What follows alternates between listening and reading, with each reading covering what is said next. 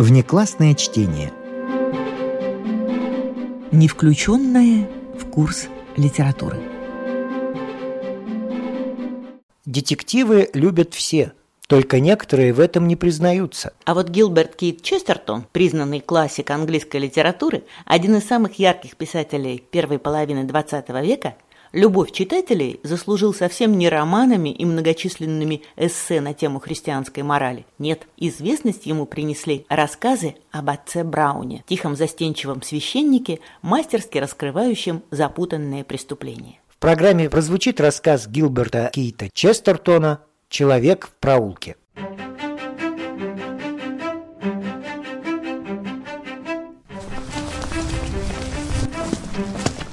В узкий проулок идущий вдоль театра «Аполлон», одновременно вступили два человека.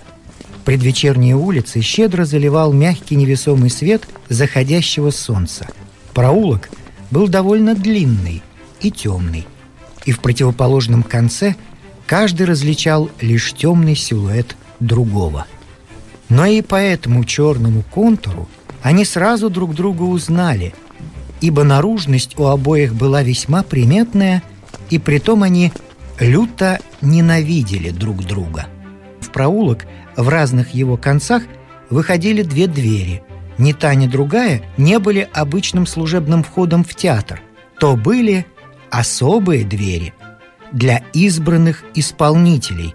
И теперь ими пользовались актер и актриса, игравшие главные роли в шекспировском спектакле – Такие персоны любят, когда у них есть свой отдельный вход и выход, чтобы принимать или избегать друзей. Двое мужчин, о которых идет речь, несомненно, были из числа таких друзей. Дверь в начале проулка была им хорошо знакома, и оба рассчитывали, что она не заперта, ибо подошли к ней каждый со своей стороны равно спокойные и уверенные. Они обменялись учтивым поклоном – чуть помедлили, и, наконец, тот, кто шел быстрее и, видно, вообще отличался менее терпеливым нравом, постучал. Если говорить об их личных достоинствах, оба были хороши собой, отнюдь не бездарны и пользовались известностью. Если говорить об их положении в обществе, оба находились на высшей его ступени – но все в них, от славы и до наружности, было несравнимо и не схоже. Сэр Уилсон Сеймор принадлежал к числу тех важных лиц, чей вес в обществе прекрасно известен всем посвященным. Во всем же, что касалось искусства, могущество его не знало границ. Его положение было столь исключительно, что никто не мог понять, то ли он именитый аристократ, который покровительствует искусству, то ли именитый художник, которому покровительствуют аристократы.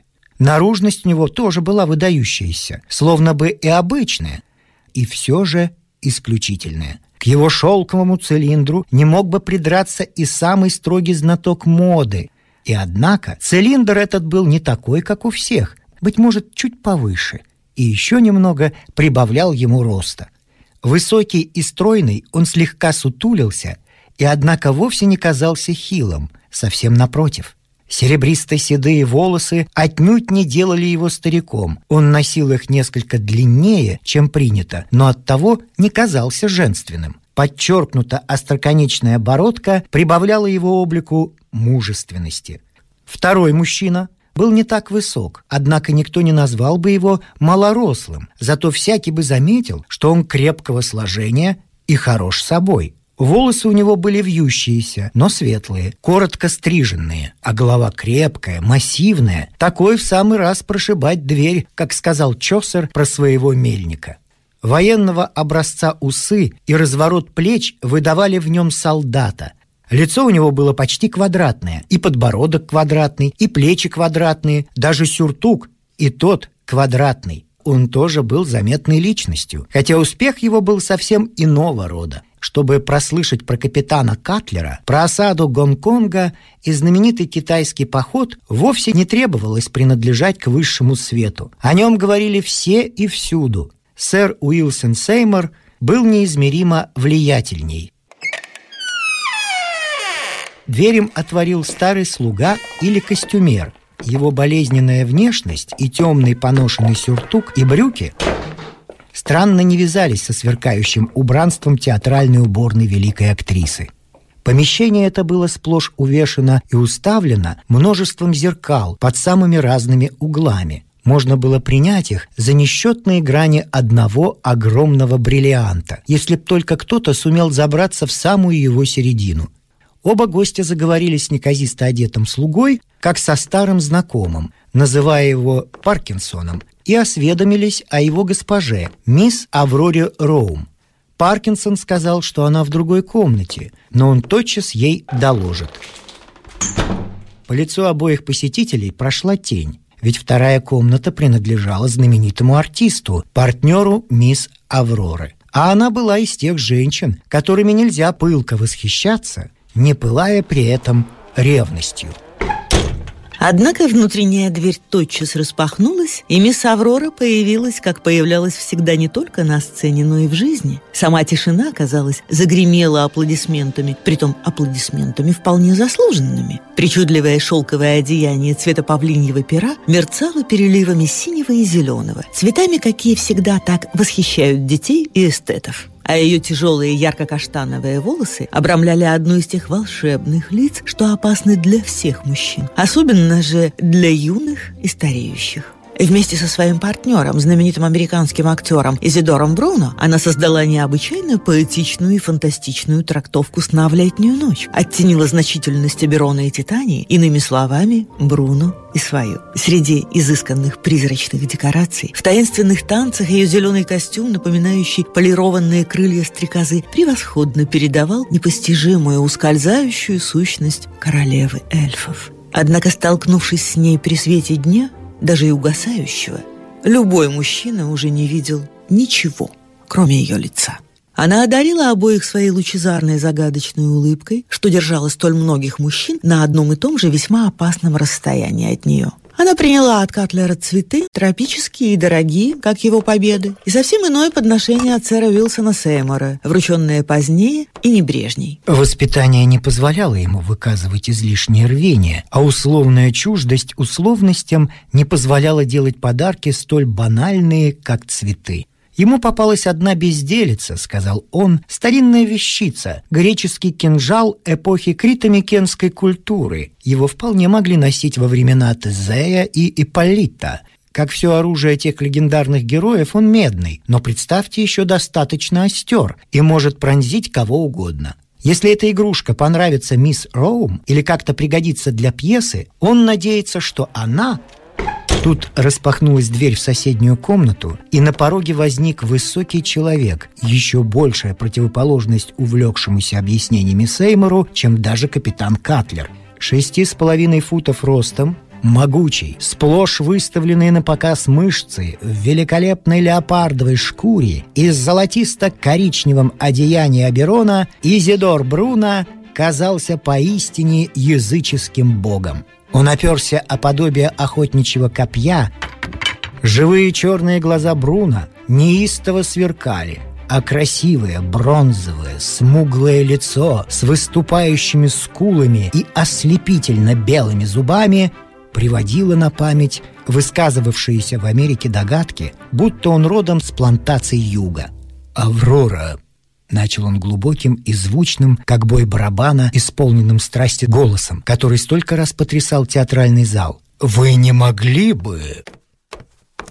Тут он в нерешительности замолк, ибо в дверях вдруг появился еще один человек. Фигура до того здесь неуместная, что впору было рассмеяться. Коротышка — в черной сутане католического священника он казался особенно рядом с Бруно и Авророй, грубо вырезанным из дерева Ноем с игрушечного ковчега.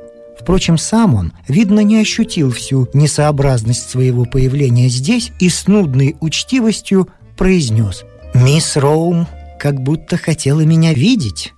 Отрешенность священника, связанного обетом безбрачия, вдруг открыла остальным, что они обступили Аврору кольцом влюбленных соперников. Так, когда входит человек в заиндивелом пальто, все замечают, что в комнате можно задохнуться от жары.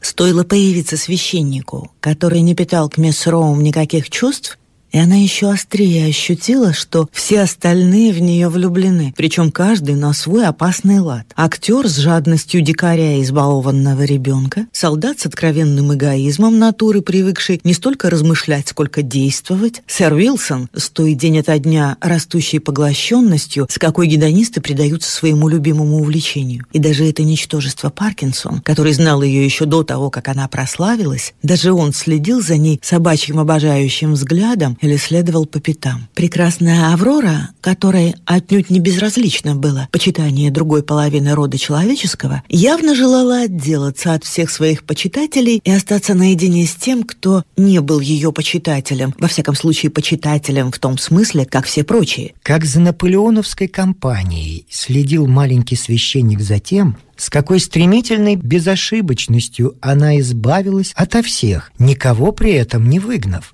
Она подошла к капитану Катлеру и примило с ним заговорила. «Мне дороги эти цветы, ведь они, наверное, ваши любимые. Но знаете, букет не полон, пока в нем нет и моих любимых цветов. Прошу вас, пойдите в магазин за углом и принесите ландышей. Вот тогда будет совсем прелестно». Первая цель ее дипломатии была достигнута, взбешенный Бруно тотчас же удалился. Он успел уже величественно, точно скипетр, вручить свое копье жалкому Паркинсону и как раз собирался расположиться в кресле точно на троне, но при столь явном предпочтении отданном сопернику в непроницаемых глазах его вспыхнуло высокомерие скорого на обиду раба. Огромные смуглые кулаки сжались, он кинулся к двери, распахнул ее и скрылся в своих апартаментах. А между тем привести в движение британскую армию оказалось не так просто, как представлялось мисс Авроре. Катлер, разумеется, тотчас решительно поднялся и, как был с непокрытой головой, словно по команде зашагал к двери. Но что-то, быть может, какое-то нарочитое изящество в позе Сеймора, который лениво прислонился к одному из зеркал, вдруг остановила Катлера уже на пороге, и он, точно озадаченный бульдог, беспокойно завертел головой. «Надо показать этому тупице, куда идти» идти», — шепнула Аврора Сеймору и поспешила к двери, поторопить уходящего гостя. Не меняя изящной, словно бы непринужденной позы, Сеймор, казалось, прислушивался. Вот Аврора крикнула вслед Катлеру последние наставления. «И не забудьте ландыши, только ландыши!» Потом круто обернулась и, смеясь, побежала в другой конец проулка, выходящий к улице над Темзой. Сеймор вздохнул с облегчением, но уже в следующее мгновение лицо его снова омрачилось, ведь у него столько соперников, а дверь в том конце проулка ведет в комнату Бруна. Не теряя чувства собственного достоинства, Сеймор сказал несколько вежливых слов отцу Брауну и, как ни в чем не бывало, направился в дальний конец проулка. В комнате оставались только отец Браун и Паркинсон. И ни тот, ни другой не склонны были заводить пустые разговоры.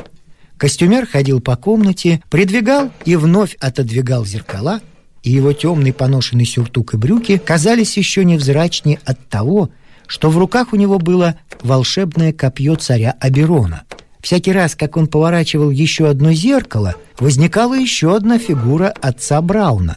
В этой нелепой зеркальной комнате полным-полно было отцов Браунов. Они парили в воздухе точно ангелы, кувыркались точно акробаты, поворачивались друг к другу спиной точно отъявленные невежи. Отец Браун, казалось, совсем не замечал этого нашествия свидетелей, Словно от нечего делать, внимательным взглядом следовал он за Паркинсоном, пока тот не скрылся вместе со своим несуразным копьем в комнате Бруна.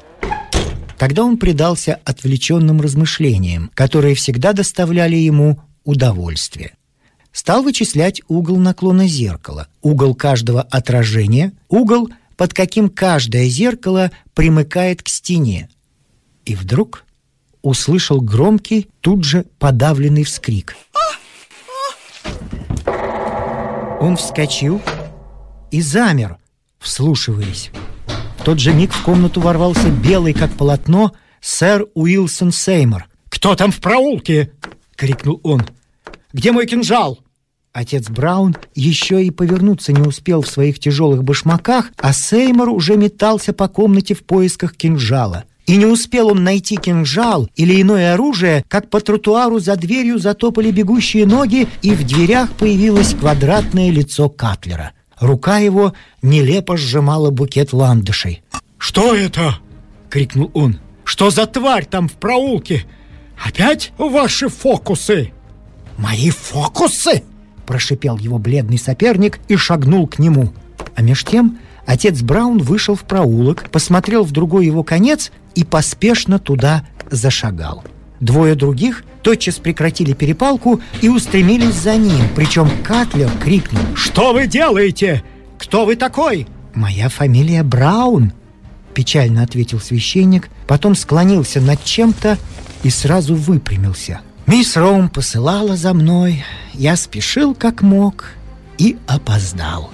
Свет золотой дорожкой протянулся по проулку, и посреди этой дорожки лежала Аврора Роум. Блестящий зеленый наряд ее отливал золотом, и мертвое лицо было обращено вверх. Платье разодрано словно в борьбе, и правое плечо обнажено. Но рана, из которой лила кровь, была с другой стороны. Медный, чуть поблескивающий кинжал валялся примерно в ярде от убитой. На какое-то время воцарилась тишина. И вдруг капитан, то ли в порыве ярости, то ли прикидываясь разъяренным, схватил за горло Уилсона Сеймора. Сеймор не испугался, не пробовал освободиться, только посмотрел на него в упор. «Вам нет нужды меня убивать», — невозмутимо сказал он. «Я сам это сделаю!» И рука, стиснувшая его горло, разжалась и опустилась. А Сеймор прибавил с той же ледяной откровенностью. «Если у меня не достанет духу заколоться этим кинжалом, я за месяц доконаю себя вином». «Ну нет, вина мне недостаточно», — сказал Катлер. «Прежде чем я умру, кто-то заплатит за ее гибель кровью. Не вы, но Сдается мне, я знаю кто. И не успели еще они понять, что у него на уме, как он схватил кинжал, подскочил ко второй двери, вышиб ее, влетел в уборную Бруно и оказался с ним лицом к лицу. И в эту минуту из комнаты вышел своей ковыляющей неверной походкой старик Паркинсон. Увидев труп, он, пошатываясь, подошел ближе, лицо у него задергалось, он снова заковылял, пошатываясь в комнату Бруна, и вдруг опустился на подушке одного из мягких кресел. Отец Браун подбежал к нему, не обращая внимания на Катлера и великана-актера, которые уже боролись, стараясь схватить кинжал, и в комнате гулко отдавались удары их кулаков. Сеймор, сохранивший долю здравого смысла, стоял в конце проулка и свистел, призывая полицию. Когда полицейские прибыли, им пришлось разнимать двух мужчин, вцепившихся друг в друга точно обезьяны. После нескольких заданных по форме вопросов они арестовали Изидора Бруна, которого разъяренный противник обвинил в убийстве. Сама мысль, что преступившего закон задержал собственными руками национальный герой, была без сомнения убедительна для полиции, ибо полицейские в чем-то сродни журналистам.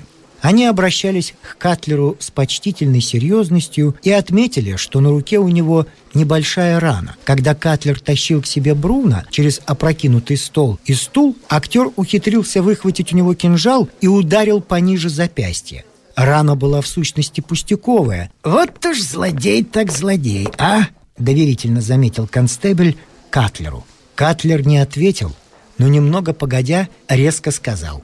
«Надо позаботиться Голос его прервался, и последнее слово он выговорил беззвучно. «Об умершей».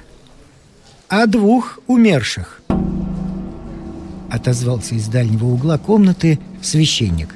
«Этот бедняга был уже мертв, когда я к нему подошел». Отец Браун стоял и смотрел на старика Паркинсона, черным бесформенным комом, осевшего в роскошном кресле. Он тоже отдал свою дань умерший, и сделал это достаточно красноречиво. Первым нарушил молчание Катлер, и в голосе его послышалась грубоватая нежность. «Завидую ему», — хрипло сказал он. «Помню, Он всегда следил за ней взглядом. Он дышал ею и остался без воздуха. Вот и умер. Мы все умерли. Странным голосом сказал Сеймор, глядя на улицу. На углу они простились с отцом Брауном, небрежно извинившись за грубость, которой он был свидетелем. Лица у обоих были трагические и загадочные. Мозг маленького священника всегда напоминал кроличий садок. Самые дикие, неожиданные мысли мелькали так быстро, что он не успевал их ухватить. Будто ускользающий белый хвост кролика метнулась мысль, что горе их несомненно, а вот невиновность куда сомнительней. «Лучше нам всем уйти», — с трудом произнес Сеймор. «Мы, как могли, постарались помочь». «Поймете ли вы меня?» — негромко спросил отец Браун. «Если я скажу, что вы, как могли, постарались повредить». Оба вздрогнули, словно от укола нечистой совести, и Катлер резко спросил. «Повредить кому?» «Самим себе», ответил священник. «Я бы не стал усугублять ваше горе, но не предупредить вас было бы просто несправедливо. Если этот актер будет оправдан, вы сделали все, чтобы угодить на виселицу. Меня вызовут в качестве свидетеля, и мне придется сказать, что когда раздался крик, вы оба, как безумные, кинулись в комнату актрисы и заспорили из-за кинжала. Если основываться на моих показаниях, Убить ее мог любой из вас. Вы навредили себе, а капитан Катлер к тому же повредил себе руку кинжалом. «Повредил себе руку?» С презрением воскликнул капитан Катлер. «Да это ж просто царапина!» Но из нее шла кровь. Кивнув, возразил священник. «На кинжале сейчас следы крови. Это мы знаем. Зато нам уже никогда не узнать, была ли на нем кровь до этого? Все молчали. Потом Сеймор сказал взволнованно. Совсем не так, как говорил обычно. «Но я видел в проулке какого-то человека». «Знаю», — с непроницаемым лицом сказал отец Браун. «И капитан Катлер тоже его видел. Это-то и кажется неправдоподобным». И еще прежде, чем они взяли в толк его слова и сумели хоть что-то возразить, он вежливо извинился, подобрал свой неуклюжий старый зонт и, тяжело ступая, побрел прочь.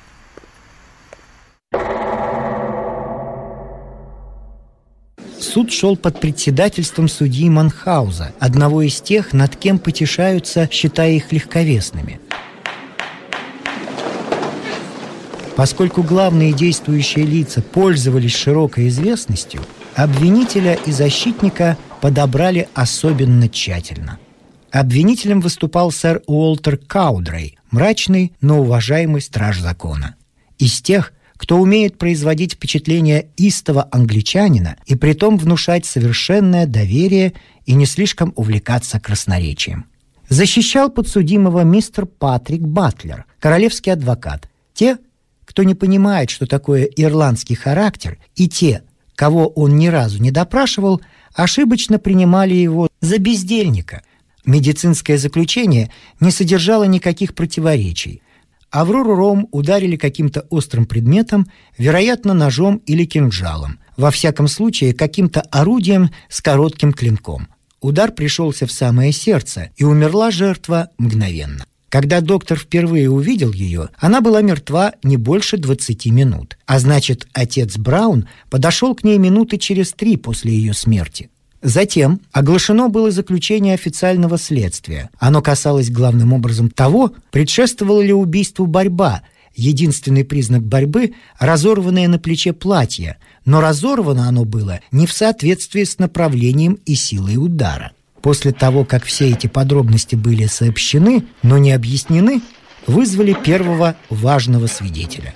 Сэр Уилсон Сеймор давал показания, как он делал все, если уж делал, не просто хорошо, но превосходно. К тому же, говорил он, на редкость ясно и понятно. Он шел в театр навестить мисс Роум. Встретил у нее капитана Катлера. К ним ненадолго присоединился обвиняемый, который потом вернулся в свою уборную. Кроме того, к ним присоединился католический священник, назвавшийся Брауном. Потом мисс Роум вышла из своей уборной в проулок, чтобы показать капитану Катлеру, где находится цветочный магазин. Он должен был купить ей еще цветов. Сам же свидетель оставался в комнате и перемолвился несколькими словами со священником. Затем он отчетливо услышал, как покойная, отослав капитана Катлера, повернулась и, смеясь, побежала в другой конец проулка, куда выходит уборная обвиняемого. Из праздного любопытства к столь стремительным движениям своих друзей свидетель тоже отправился в тот конец проулка и посмотрел в сторону двери обвиняемого.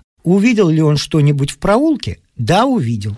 Обвинитель спросил совсем негромко, голосом сочувственным и бросающим в дрожь. «Вы видели это отчетливо?» Как ни был бы сэр Уилсон Саймон взволнован, его великолепный мозг работал безупречно. Что касается очертаний, весьма отчетливо. Все же остальное – нет, совсем нет. Проулок такой длинный, что на светлом фоне противоположного выхода всякий, кто стоит посередине, кажется просто черным силуэтом. Это я заметил еще прежде, когда в проулке впервые появился капитан Катлер. Судья подался вперед и что-то записал. «Итак», — настойчиво продолжал сэр Уолтер, — «что же это был за силуэт? Не был ли он похож, скажем, на фигуру убитой?» «Ни в коем мере», — спокойно ответил Сеймор. «Каков же он был?» «Он был похож на высокого мужчину. Огромный рост Бруна, обвиняемого, сразу бросался в глаза, но стоило глаза отвести, и он словно бы становился с каждым мгновением все огромней.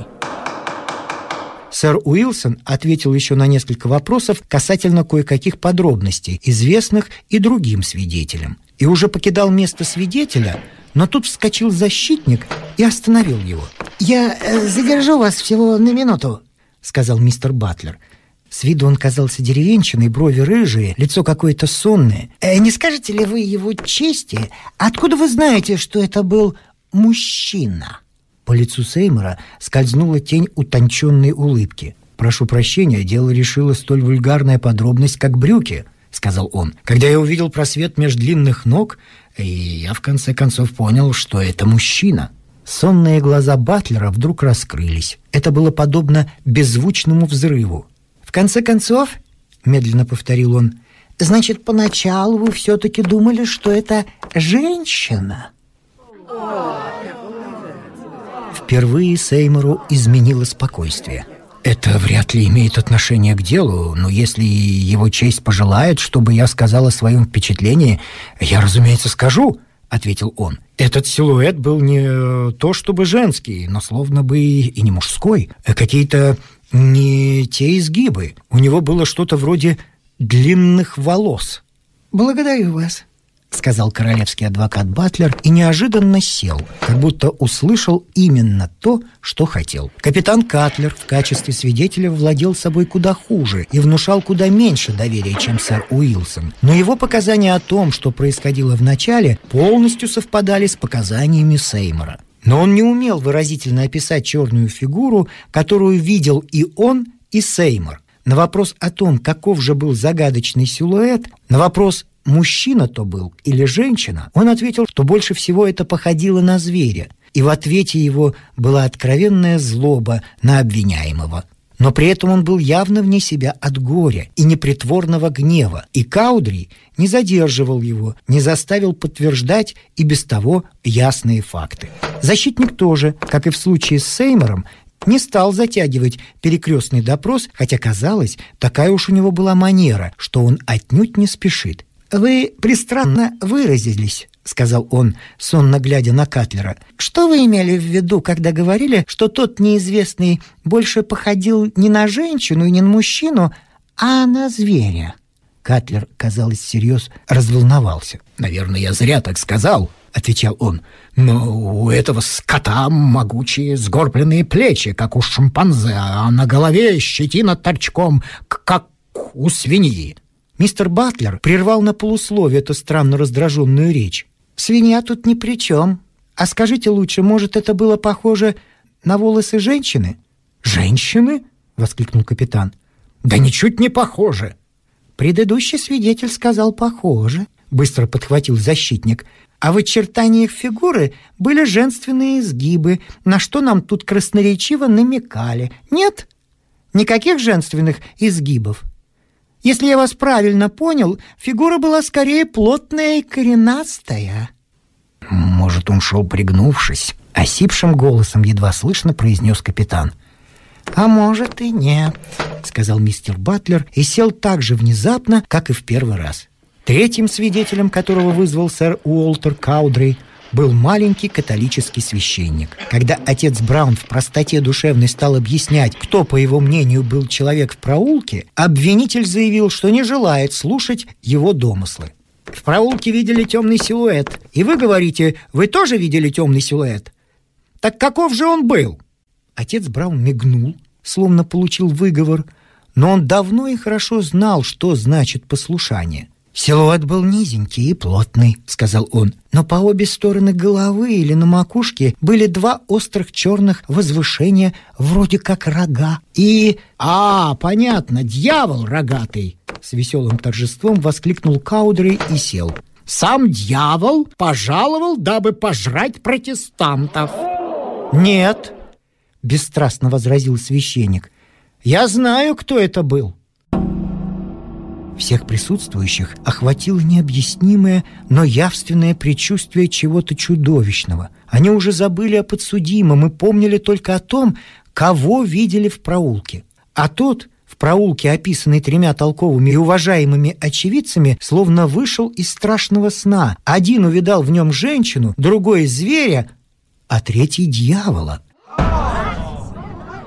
Судья смотрел на отца Брауна хладнокровным пронизывающим взглядом. «Вы пристрастный свидетель», — сказал он, «но есть в вас что-то, вынуждающее меня поверить, что вы стараетесь говорить правду. Так кто же был тот человек, которого вы видели в проулке?» «Это был я», — отвечал отец Браун.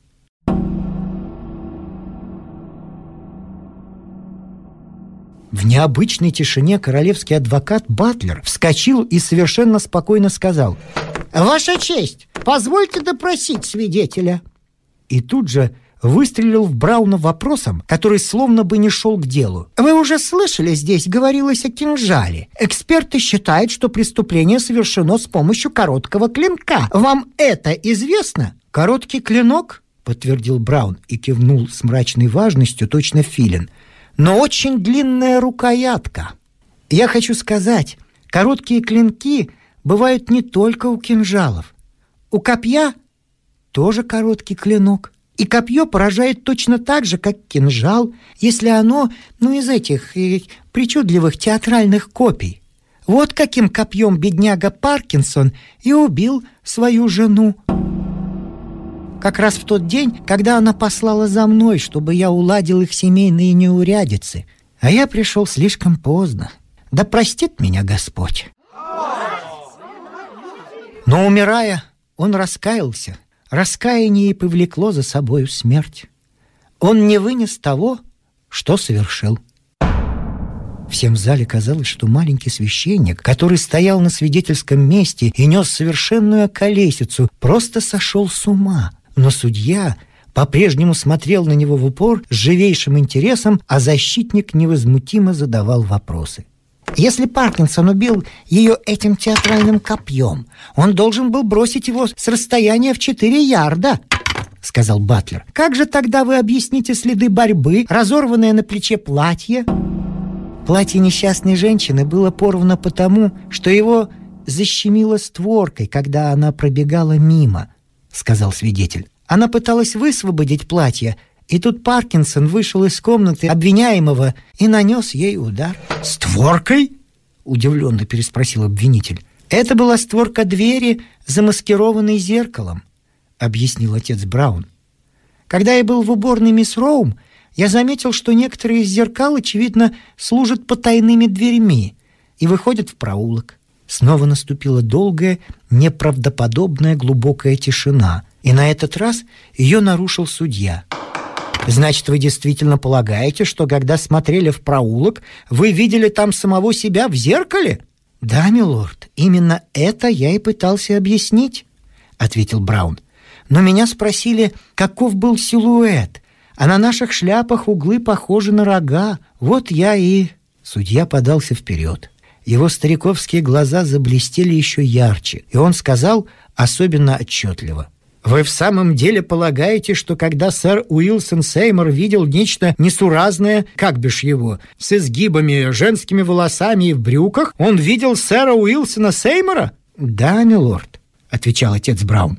И вы полагаете, что когда капитан Катлер видел сгорбленного шимпанзе со свиной щетиной на голове, он просто видел самого себя? Да, милорд. Судья, очень довольный, откинулся на спинку кресла, и трудно было понять, чего больше в его лице – насмешки или восхищения. А не скажете ли вы, почему вы сумели узнать себя в зеркале, тогда как два столь выдающихся человека не сумели? — спросил он. «Право не знаю, милорд», — с запинкой пробормотал он. «Разве только потому, что я не так часто гляжусь в зеркало».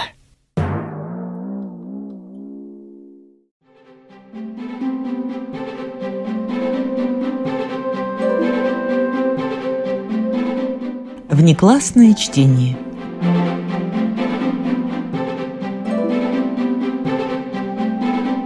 С вами прощаются актеры Наталья Щеглова и Вадим Гросман. Музыкальный редактор Виктор Петров. Слушайте нас в Spotify, на платформах CastBox, Яндекс Музыка, Apple Podcast и других. Самых маленьких слушателей мы приглашаем побывать в гостях у книжки. Подкаст Латвийского радио 4.